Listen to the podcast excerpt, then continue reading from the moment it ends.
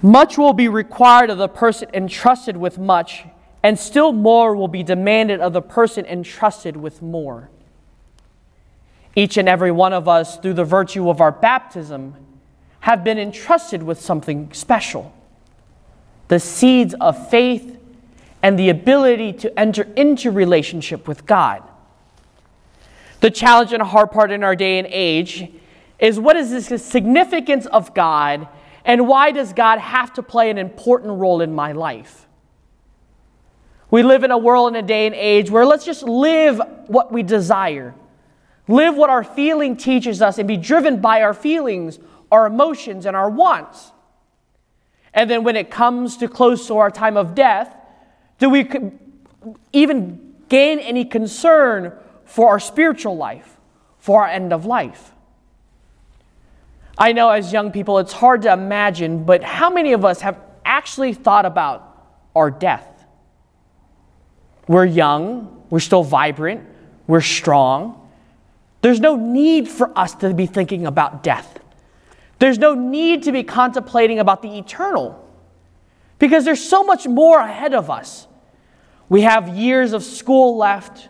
We have plans for marriage or anything future beyond our time here at TCU.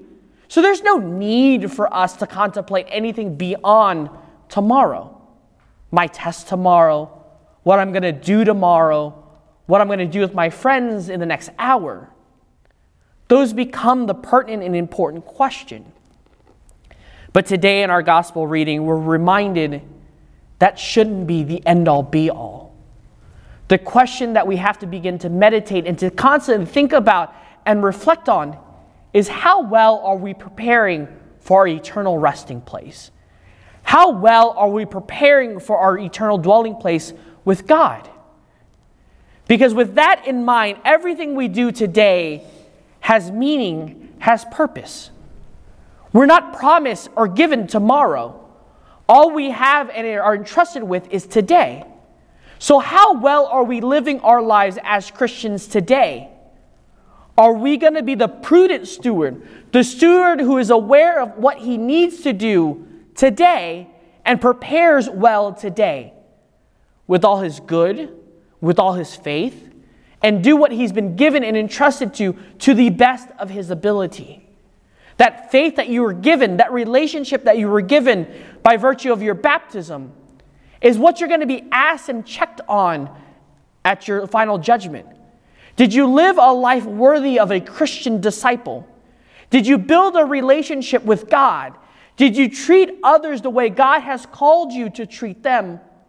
Or have you waited and spoiled your life, spoiled the time you had here on earth, focused on things of the world and neglected and forgotten the most important thing in life. So, my dear brothers and sisters, we hear today the Master is coming. So let us prepare our minds, our hearts, to live out daily the witness of a Christian disciple, a follower of Jesus Christ, through our words, our actions, and our deeds.